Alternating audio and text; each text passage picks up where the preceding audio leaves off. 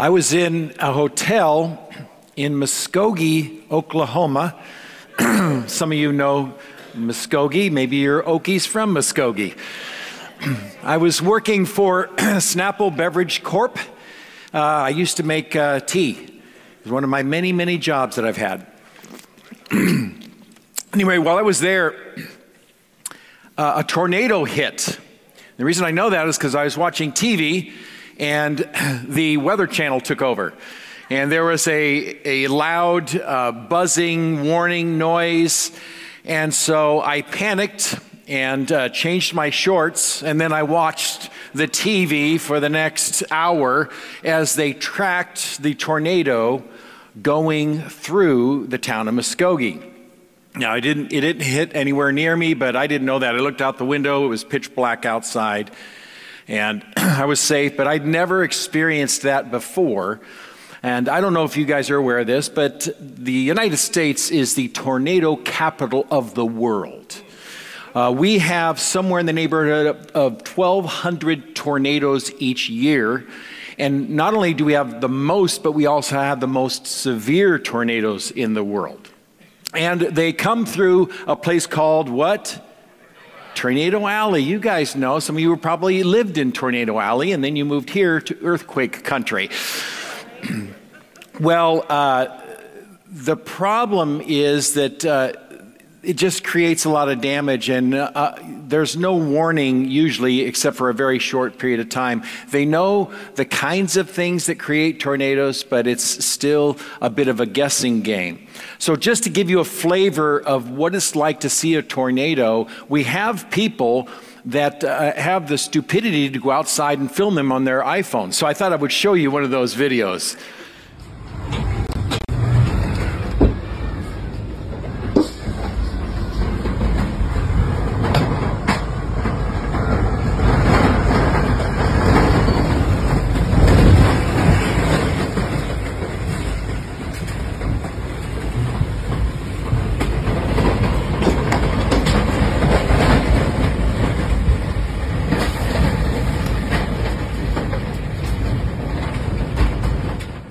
That's why I live here too. Sacramento, there's no, no dangers here, other than uh, maybe getting hit on the freeway or road rage.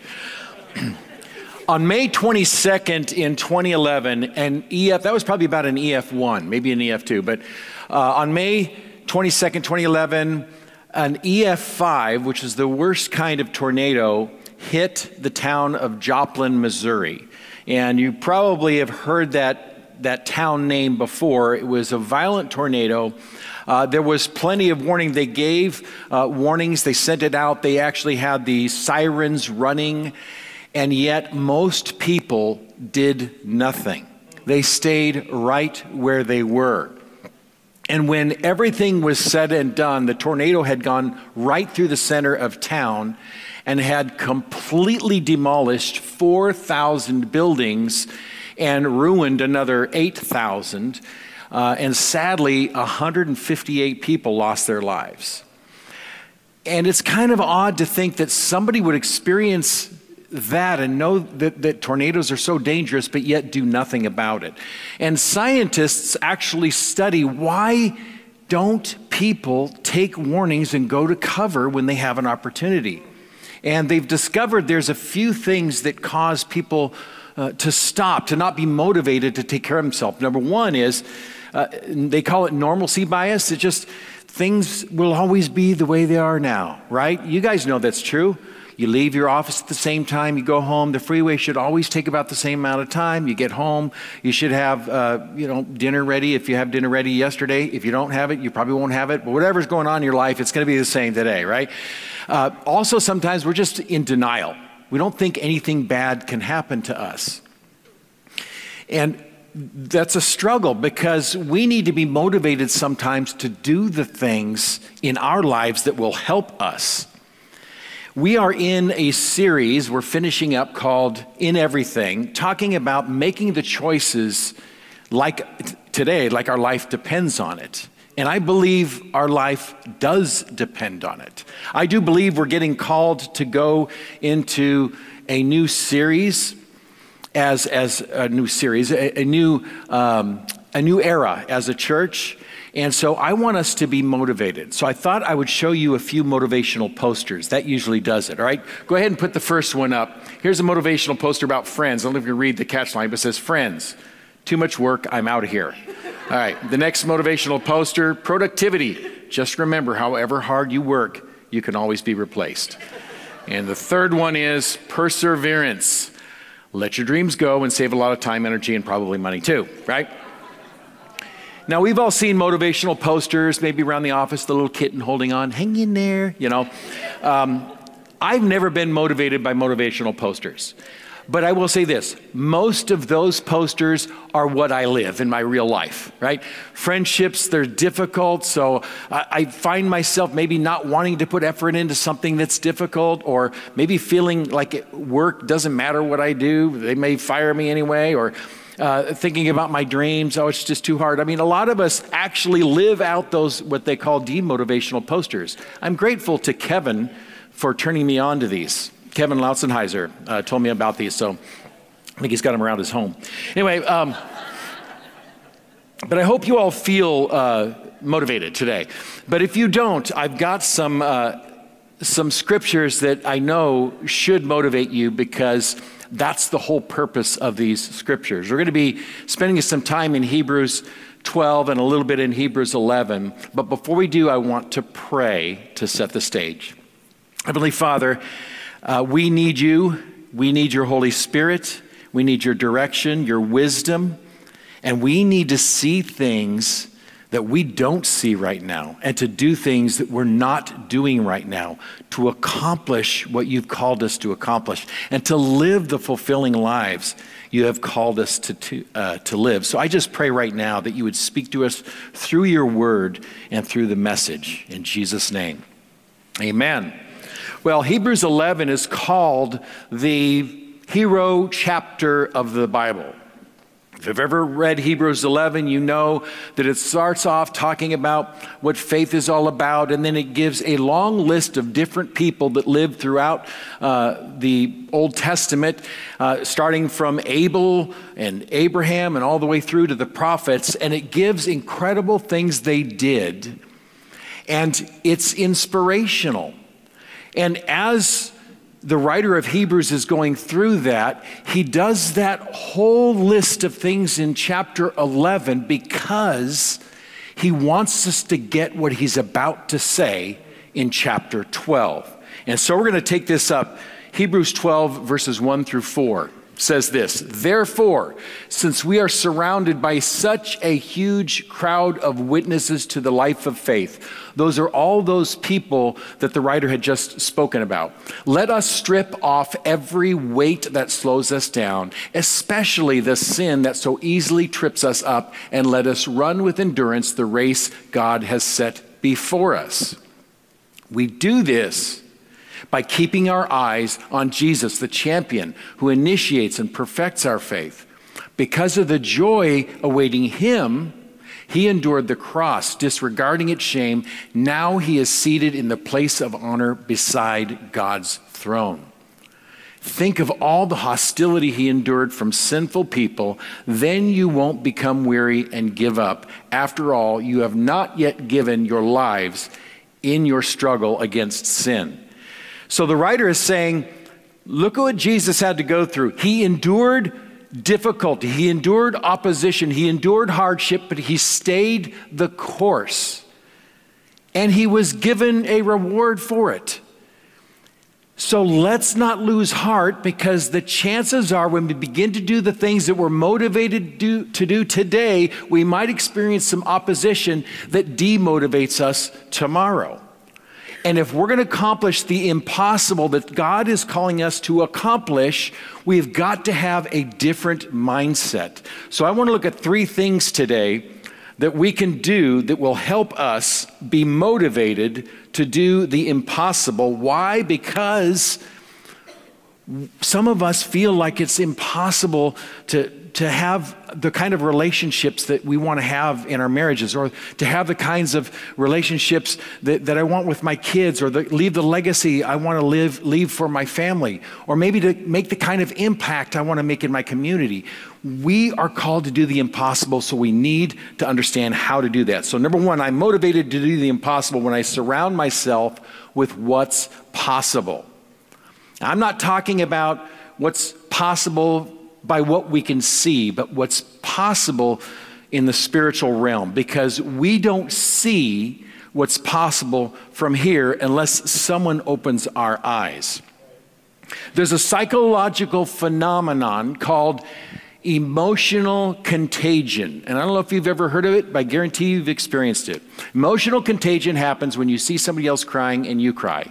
And I know you've been at movies, right? You see somebody crying in the movies and you start crying, and some of you don't cry, but you have allergies. But we also laugh sometimes when other people are laughing. That's why they put laugh tracks in those sitcoms because it helps us to laugh. It's called emotional contagion, but there's other things we're affected by as well. There's social contagion. So when we're in uh, the uh, the circle or we're in the company of other people who may be tearing down the boss at work, we tend to jump in or tearing down the company. Man, I wish they would do things the way uh, I know how to do them, but this company would be right, you know. And we, we jump in and we start sharing our wisdom of how they ought to run things. And pr- pretty soon we're just bashing things. Or maybe when we're hearing gossip about somebody else, we tend to jump in on that. It's, it's a social contagion that affects us all. And friends, what we need is we need a faith contagion. We need something that's going to affect us and influence us. And there's no better place to find that than in, the house of God, in, in the circle of the family of faith, which is what we have here today. Faith is, is, is kind of like the night vision goggles that we need to see what's possible. You know, when you look out uh, and it's dark, and you don't really see anything. If you put night vision goggles, all of a sudden you see all kinds of things. My, I have a ring doorbell. I don't know if you guys have that, but it has this ability to uh, see things even when the lights are out. And I have my, my door, my, my light to my door on all the time, but every once in a while I like to turn it off because at night I actually can see better with the night vision goggles that the Ring app has than even with the light on on my door. Faith, we need that kind of faith to be able to see what God sees because we can't see it yet. and when we're in the company of other people that have faith, it infects us. I remember I was in San Diego. I was brand new pastor down there, a brand new church launch. And I had this guy come up to me and he said, You know, I've been thinking about this for years. I want to do this for years. There's this Christmas parade called the Starlight Parade. And um, I think it'd be really cool if we did it as a church. And I, and I, asked him, Well, how many people go to this? He goes, I don't know. I've never really been to it, but I've heard it's a big deal. And um, I said, ah, I don't know. Um, what would we do? And he goes, Well, here's what I'm thinking. I got my old 56 Chevy truck. It's a one ton. I could haul a U Haul trailer, we'll decorate it out, and then we'll have our worship team sit on the trailer and play music and we'll go down and we'll put the name of our, our church on the side of the, of the truck and we'll get some free advertising. And so I, I said, okay, that sounds cool. Let's do this too. Let's give out candy canes to people and we'll, give, we'll invite people to our, our Christmas service. We were a tiny church at the time. So um, we went ahead and decided to do it. And he came up with a plan. And uh, this is what it looked like when we were done. This is the truck. There it is right there. See, he's got the little the little, this was a U-Haul trailer that we turned into a, a Christmas package, and then there's the advertising for our church down there. And, this, this is where the worship team sat. And this will show you at night at the Starlight Parade uh, what it looked like. These guys are much happier than they really look here. They had a good time, but we're just getting ready right there. Um, you can see down here bail bonds. That's kind of the area we lived in. So, So we put this whole thing together and we asked people to bring, we didn't know how many people were at this. We thought there might be five or 6,000. So we said, hey, bring as many little candy canes as you can. And our church raised, I think we had uh, 8,000 candy cane, little candy canes. And I had printed off 4,000 your invited cards to, to our Christmas service. And we started going down uh, and singing songs. The, the worship team was singing songs. We had people handing out candy canes. There was 30,000 people at this parade. And so we're in the middle of it, and there's the, there's the biggest portion of the parade right in the center of it, and it's probably 10 people deep on both sides. And so we're throwing candy canes and handing out our cards, and all of a sudden I see the rest of the parade moving off into the distance, and ours, our float is standing right here and, and holding back the entire rest of the parade. And, and so I go up, and as I get closer to the, to the truck, I hear it going, and I get, he goes, I don't know what's wrong. I can't get it to start. So I had all of the people that were with us begin to push the float, push it. And the, the band never stopped. They played the whole time. And we began pushing with manpower this truck and trailer. And as soon as the truck began to move, the crowd erupted with, with claps and praise. And um, we had a massive number of people come to our church for the Christmas services that year, and we won the best spirit themed float that year. I think in part because they felt sorry for us. That's right. That act of faith was inspired by somebody who said, What if we do this? You know, I was looking into the history of Convoy of Hope, and I don't know if you've ever heard, I know we support them, how that came to be. But uh, the family, the Donaldsons, actually had their parents, I think it was 1969, their, their parents were in an automobile accident. The father was killed and the mother was badly hurt. It, it was by a drunk driver. The outpouring from their church community was so moving to them that they said, We want to do this for other people. So they began just helping other people in the, in the local community, and they got bigger and bigger and bigger. And now Convoy of Hope reaches around the globe. Some of the worst disasters going on, they're there immediately helping. It all started with somebody who took a small act of faith and took it to the next thing, to the next thing, to the next thing. We need to be able to see what's possible, and we have to start doing it with each other. We, it rubs off. It's important that you're here on Sundays, and if you're joining us online, we're, we're glad you're here as well. But get with other people of faith to just enact, get your faith going based on what you see them doing, or maybe encourage them with the faith that you have. I was encouraged when I heard we, our, our students packed 490 boxes turkey uh, dinners for people in need, and we had our women supply everything that they asked for for the Acres of Hope. That's just phenomenal. We need to do that over and over and over again. Hebrews 11:1 says this, faith shows the reality of what we hope for. It is the evidence of things we cannot see. It's the night vision goggles that helps us accomplish what God wants us to accomplish because we can see it for the first time. Some of us need to start thinking about what could be in our families. There may be some things missing in our marriages. You know, I, I hate to admit this, but I, I, think it was a little over a year ago. We ta- I was uh, we were at the marriage uh, retreat, and I was talking about what Teresa and I do every morning. We hug each other and we pray together, and it is the sweetest thing in the world, right? Um, and then we got out of the habit of it, and then we did every once in a while. And then there was a drought of a long period of time where we weren't doing it. And then we even started. We were reading the Bible together. and We stopped doing that. And uh, just this last week, I said, we got to get back into this. And she agreed, and we're making it a priority. We need to readjust our focus and, and have a vision for our marriages can be, what our families can be, what our community can be. We can be motivated to do the impossible when we are around what's possible. Secondly, I'm motivated to do the impossible when I leave behind the unusable when they leave behind the unusable. We all have things that we don't need in our lives. Uh, Hebrews said to leave behind the sin that so easily entangles us. I used to backpack a lot when I was younger. And I remember my first backpack trip, I packed way too much. Like I packed every creature comfort. You know, I had a, a lamp stand and a chaise lounge and everything else, right? I weighed 100. I almost killed myself, and I learned then you take only what you need if you want to get to your destination. We need to leave some things behind. There are some things that are slowing us down. There's, there's some addictions that some people in this room have that we need to put behind us, and you need to have somebody help you with it. Some of us are struggling silently in our marriages, and we need to bring it out in the open and ask somebody to come and help us with it.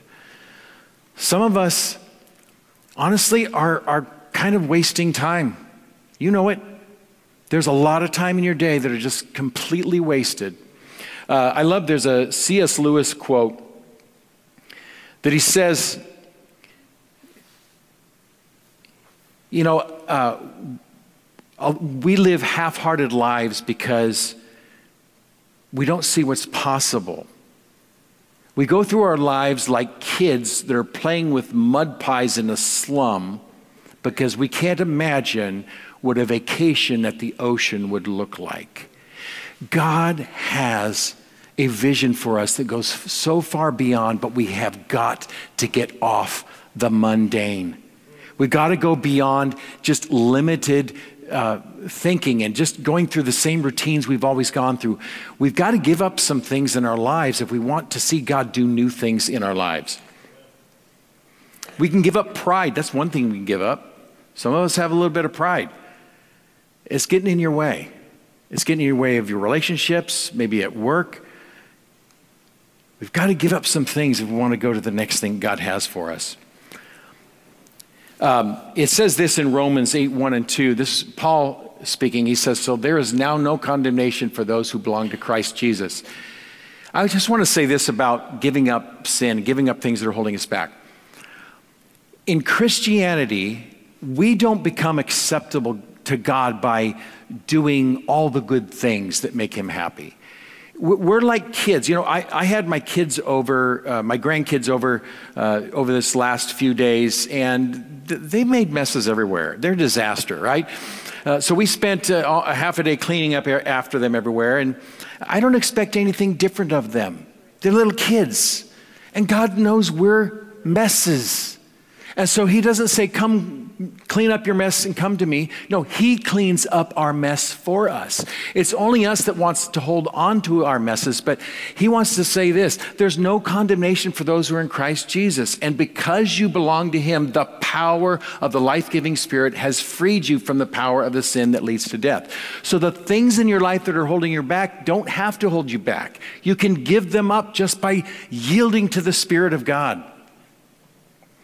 I'm motivated to do the impossible when I leave behind what's unusable. And finally, I'm motivated to do the impossible when I trust what's infallible. That means it's a big word. It can't be broken. It's going to happen. It's for sure. Uh, I'm not infallible. I was going to help somebody move a month ago, and my back went out. I didn't help them. I was partly happy about that, but I'm not infallible. There's sometimes I have great intentions and I don't follow through on them. But God is infallible, He will never fail. In 1989, there was a movie uh, back in the 1900s. Remember the 1900s? That's a thing now. There's some people that don't know that. They weren't born in the 1900s. 1989, there was a movie called Indiana Jones and the Last Crusade. Remember that movie? There's a part of the movie where his dad Henry, I think, he gets shot by the, by the bad guy, the villain, and Indiana has to get the Holy Grail in order for his dad to get his life back, his dad to be saved. So he's having to fulfill the end of this quest. And he has in his hand the book that gives him all the directions and he comes to this chasm and, and the book says you have to take a leap of faith and he's looking at this chasm. It's way too far to leap across. And so if you remember the movie spoiler alert it's you know almost 40 years old if you, didn't see it but anyway. Um, so he takes a step of faith into the chasm and He's on solid ground. He's, he's on a bridge that looks exactly like the chasm across. It blends in in a way that it looks like it goes down, but it doesn't. So he's able to walk across in safety. He was trusting in a book that was giving him directions to go somewhere. We have the book that God wrote that knows the end, that we can trust completely. He's got promises He's given that we can trust completely. In Hebrews 11:13 it says this all these people died. He's talking about the heroes of faith. They died still believing what God had promised them. They did not receive what was promised, but they saw it all from a distance and welcomed it because they agreed that they were foreigners and nomads here on earth. You see, we're promised precious things, but this isn't the end all be all. It's going to happen in the future, but we can see the impossible happen today. We don't have to wait till we get to heaven. We can see incredible things happen today. And God's called us to do that. One of the things that I love, I, I, you know some of my story, but I wasn't a Christian at all.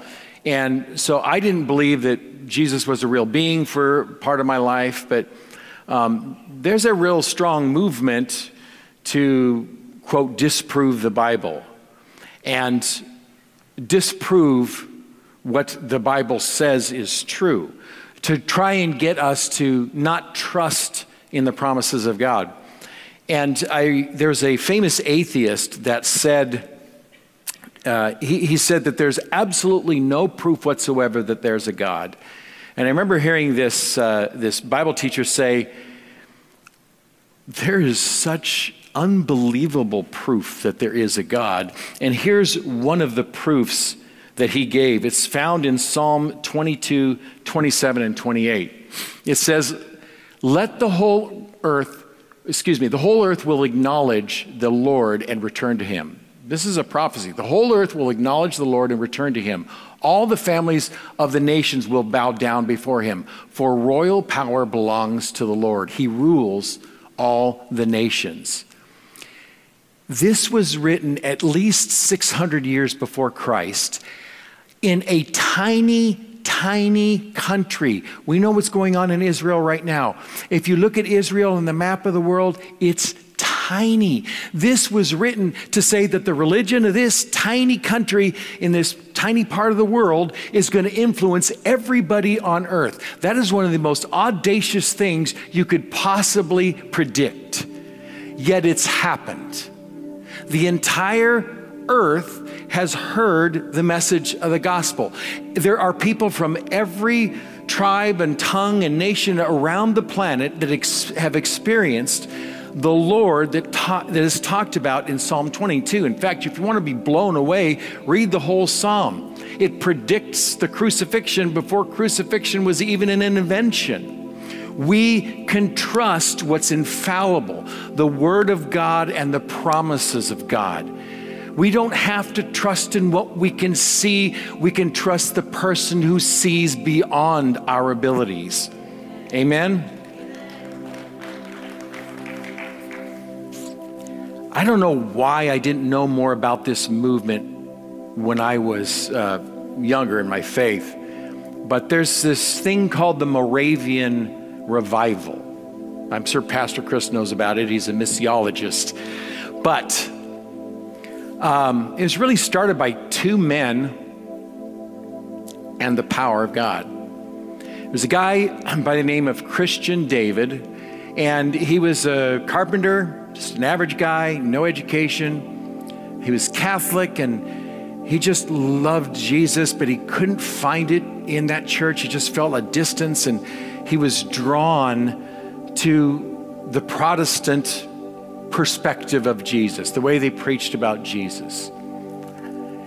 And it was at a time when there was great persecution. If you were not Catholic, and it was kind of a mixture of government and church running things, which is a mess. And, and so there was persecution going on for people who were Protestant in that area in Moravia. And so he left and he came to this, this place in, in modern day Germany outside of Dresden. And he met with a guy named Count Zinzendorf, I think it is. Anyway, you can look his name up. But he met this guy, Count Zinzendorf, who was a, a strong believer. He was a very wealthy man. He owned this huge house, like a mansion, all this property. And he was basically the governor over this area. And so uh, Christian said, We have all these people who are fleeing persecution, and you have this huge house. Why don't you let them come and stay? And so he agreed, he would let them come and stay. And uh, they eventually began to build houses in the community, and they, they have a town there. And there was eventually, within a couple of years, about 220 people living in this town. And they were from every walk of life. Uh, they, they were also from different faiths, all Protestant, but there was Baptists, and um, Baptists can disagree. I don't know if you guys know about that, but there's like 50 different denominations. Everyone represents an argument. Uh, there was there was two different factions of Lutherans. There was kind of the more pious, the more oh we love people Lutherans, and the more dogmatic Lutherans, and they clashed all the time. And there was other different sects and beliefs, and, and so they were coming together and they were worshiping and, and going to church together, but they were arguing all the time. And Count Zinzendorf one day had enough and he went and got them all in the community hall and he for three hours how would you like to have a three hour lecture on the sin of division?